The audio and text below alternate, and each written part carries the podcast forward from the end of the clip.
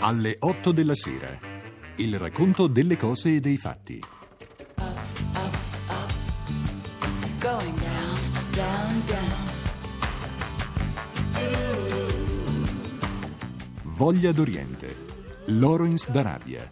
Di Franco Cardini. Going down, down, down. The sea is flecked with bars.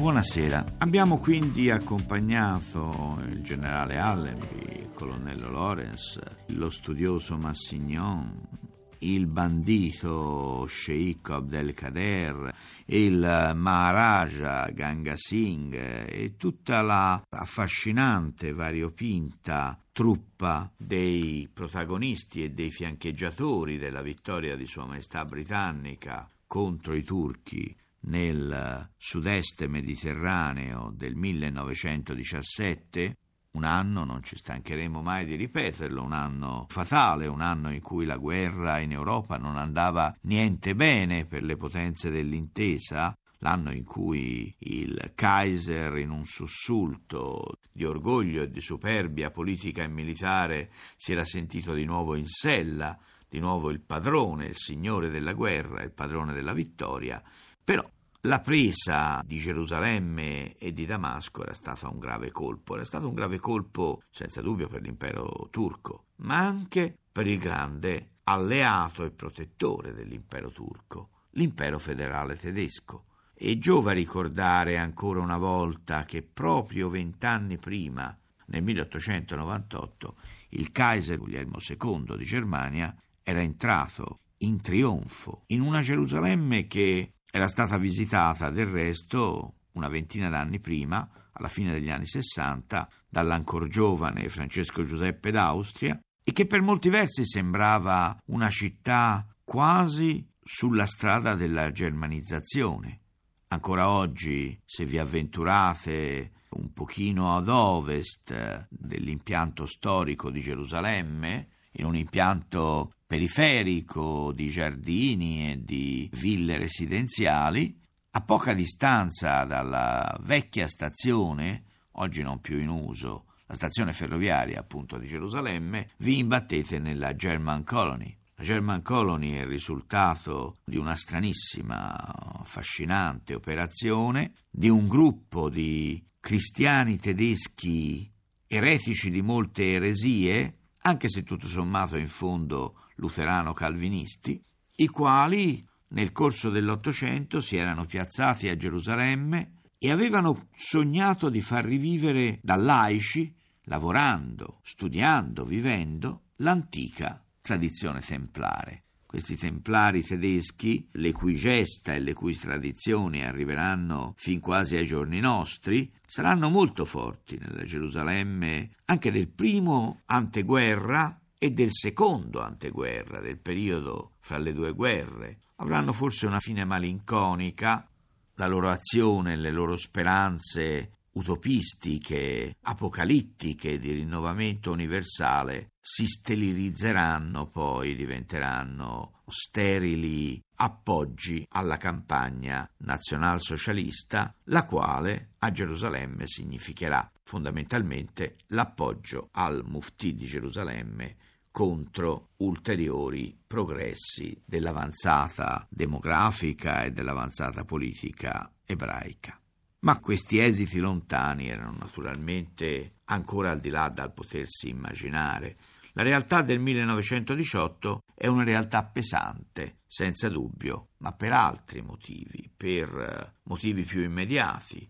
La Russia si è sfilata dal conflitto e il leader del nuovo governo, Vladimir Ilyich Ulyanov, più noto come Lenin, ha rivelato che sul Medio Oriente esiste un trattato anglo-inglese di cui la Russia zarista era stata fatta parte e di cui invece la Russia sovietica si proclama estraneo. Come reagirà il mondo arabo, come reagirà lo stesso mondo turco a questa notizia?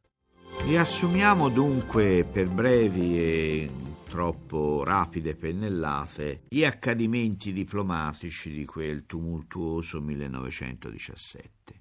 I due diplomatici, Sykes e Picot, da cui il nome al trattato, il trattato appunto Sykes-Picot, avevano siglato rapidamente un primo protocollo d'intesa che aggirava il problema della promessa unità araba dei territori liberati, aggirava quindi il problema della costruzione di una indipendenza per il mondo arabo vicino orientale, di un regno nuovo, di una patria nuova, se si vuole, per questo coacervo di città e mercantili e di tribù beduine, che era il mondo che andava da Damasco fino ad Aden e da Gerusalemme fino a Baghdad, un mondo enorme quindi, e aveva assegnato questo mondo tracciando una linea ideale, una sorta di parallelo, che divideva l'area siro-libanese dall'area giordana o come diremmo meglio noi oggi, dall'area israeliano-giordano-irachena. Ma allora evidentemente questi termini non si potevano usare perché rispondono appunto a stati nati nel primo o nel secondo dopoguerra. Ma la linea dovrebbe essere chiara, la disposizione delle forze, la volontà di spartirsi un'egemonia e di collaborare affinché questa egemonia di Inghilterra e di Francia sia forte, sia stabile, sia definitiva, è evidente. Siamo davanti a un ulteriore passo di quello che gli inglesi hanno chiamato il Great Game, il grande gioco e che i russi, in maniera un pochino più drammatica, con meno humor, hanno chiamato invece il torneo delle ombre. Torneo delle ombre, immagine fantasmatica e anche molto pessimista, gara che non avrebbe portato a niente, questo è il significato ultimo di questa espressione. Eppure ci si era giocati molto, la propria rispettabilità, la fiducia nell'alleato, e come si sa, francesi e inglesi sono stati spesso alleati, ma quasi mai alleati che si fidassero l'uno dell'altro. E naturalmente, dall'altra parte, colpisce l'esclusione della Russia. Altrimenti non poteva essere. La Russia non aveva interessi in quel settore, dove semmai erano forti gli interessi tedeschi e austriaci, che però ormai erano giocati dall'altra parte, nella barricata della guerra. I russi, però, non erano stati con le mani in mano e lo zar, già dalla seconda metà dell'Ottocento, aveva letteralmente riempito Gerusalemme e la Palestina di sue scuole, di sue chiese, di suoi ospedali. D'altra parte, nel 1917, quando scatta il piano Sykes-Picot, la Russia zarista ha, come sappiamo, ben altre gatte da pelare. Quindi un bel ginepraio. D'altra parte la Russia sconfitta o no nella guerra contro la Germania, non avrebbe mai potuto sperare che gli alleati le avrebbero concesso di mettere qualche cosa di più di un piede a Gerusalemme. Eppure gli zar, già dall'inizio dell'Ottocento, avevano dato tutt'altra idea della loro attività. Si poteva dare per scontato che gli inglesi si stavano inserendo profondamente nell'Asia meridionale dall'India risalendo verso il Tibet, verso la Cina concettualmente, ma soprattutto verso l'Iran, e si poteva dare per scontato che il canale di Suez era opera in gran parte inglese e che intorno al canale di Suez si stavano organizzando gli interessi e perfino le speranze di forza lavoro del mondo arabo. Quindi lo zar era ormai deciso, o se si preferisce rassegnato, a lasciare il vicino Oriente nelle mani di francesi e di inglesi. Ma era proprio così? Beh, eh, sarebbe stato così se francesi e inglesi, dal canto loro, avessero accettato a loro volta una egemonia del mondo russo nell'Asia centrale, ma invece no. Gli inglesi soprattutto impediscono alla Russia di dilagare liberamente nell'Asia centrale, altra area, va detto, che tecnicamente e teoricamente dipendeva nella volontà, nelle intenzioni e nelle tradizioni degli emiri turco-mongoli di tutta la grande, l'immensa area fra il lago d'Aral e Himalaya, dipendeva essa stessa sia pur molto articolatamente, dall'impero ottomano. L'impero ottomano quindi da un lato è minacciato da inglesi e francesi che si vogliono divorare la sua ala mediterranea, mentre l'ala asiatico-himalayana viene evidentemente minacciata, così come viene minacciato lo scacchiere del Mar Nero fino a Gerusalemme, dall'imperialismo russo.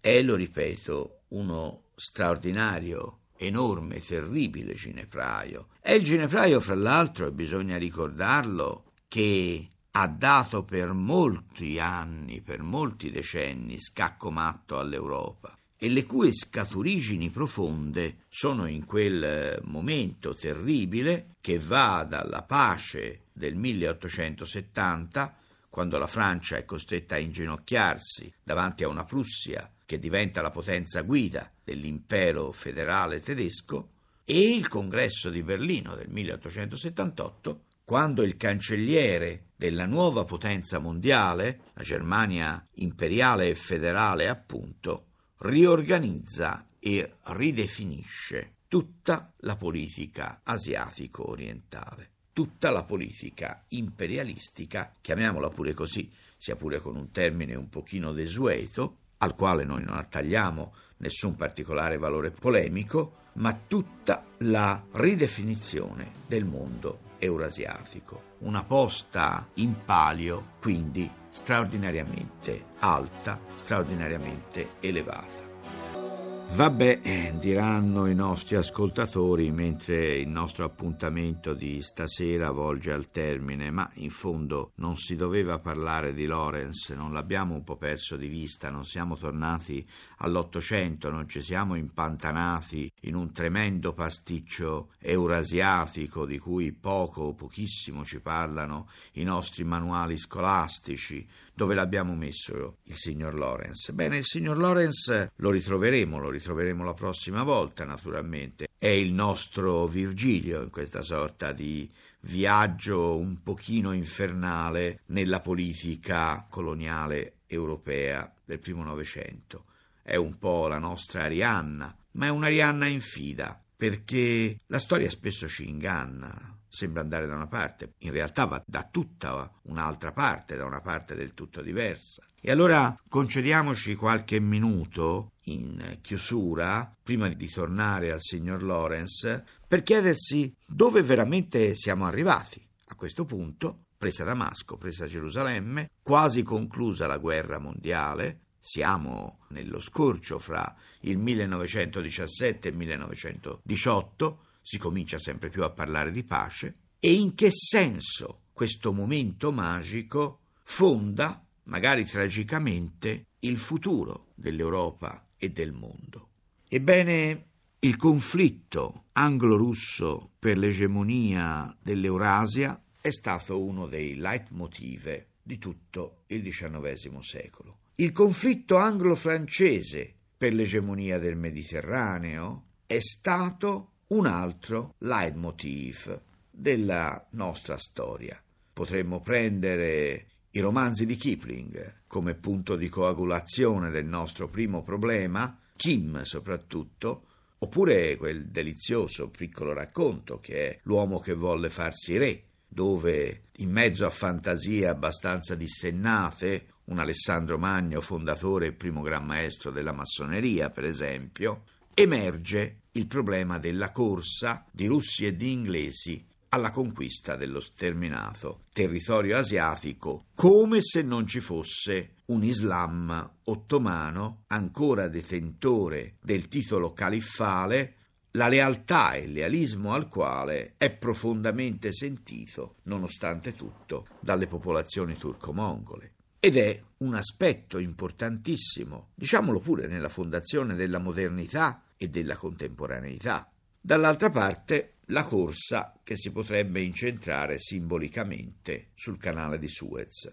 aperto ironia della sorte, proprio mentre le fortune di Napoleone il Piccolo, di Napoleone III, l'imperatore dei francesi, si stavano volgendo contro di lui ma ancora insensibilmente, perché prima della guerra franco-prussiana del 70, prima della sconfitta disastrosa di Sedan, nessuno avrebbe potuto immaginarsi un declino così rapido di Napoleone III e della sua straordinaria compagine politica, economica, diplomatica e militare.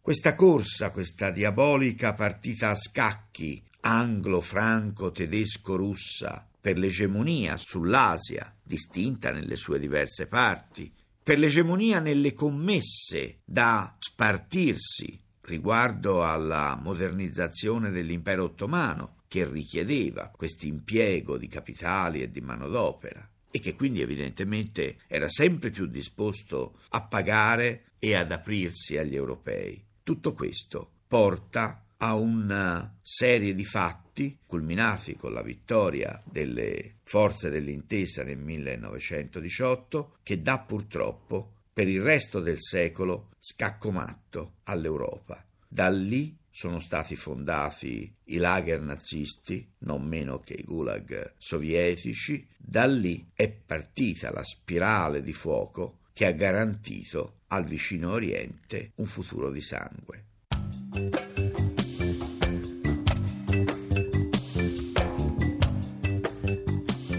Abbiamo trasmesso alle 8 della sera.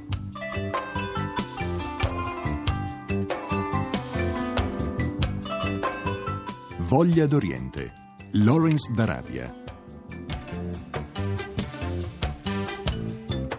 Tecnico del suono Elisabetta Latini. Regia Gabriele Parenti.